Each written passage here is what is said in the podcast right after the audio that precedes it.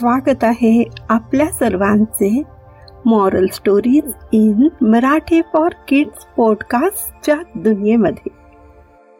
आज मी सोनम तुमच्यासाठी घेऊन आले आहे खूप मजेदार गोष्ट. तर चला तर ऐकूया. गोष्टीचे नाव आहे लाडूची चोरी. पूर्वीच्या काळची गोष्ट आहे.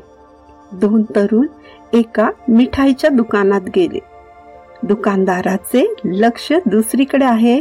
पाहून त्यातल्या एका मुलाने जवळच असलेल्या एका थाळीतील एक लाडू उचलला आणि दुसऱ्या मुलाच्या हाती दिला.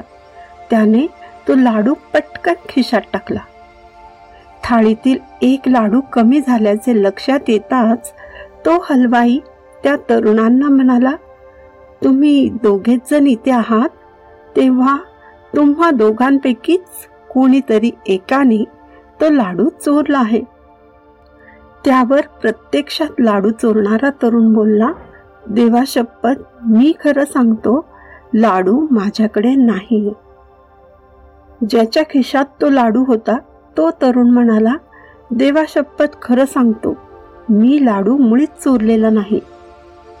दुकानदाराला खरे काय ते माहीत असूनही केवळ यांच्या भाषिक कसरतीमुळे त्यांची चोरी तो सिद्ध करू शकला नाही.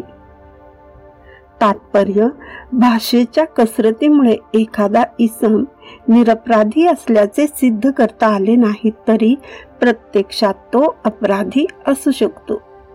माझ्या आवाजात म्हणजे सोनमच्या आवाजात. जर ही स्टोरी तुम्हाला आवडली असेल तर या पॉडकास्टला फॉलो करून रेट करायला सुद्धा विसरू नका. पुन्हा भेटूया नवीन गोष्टीमध्ये. धन्यवाद.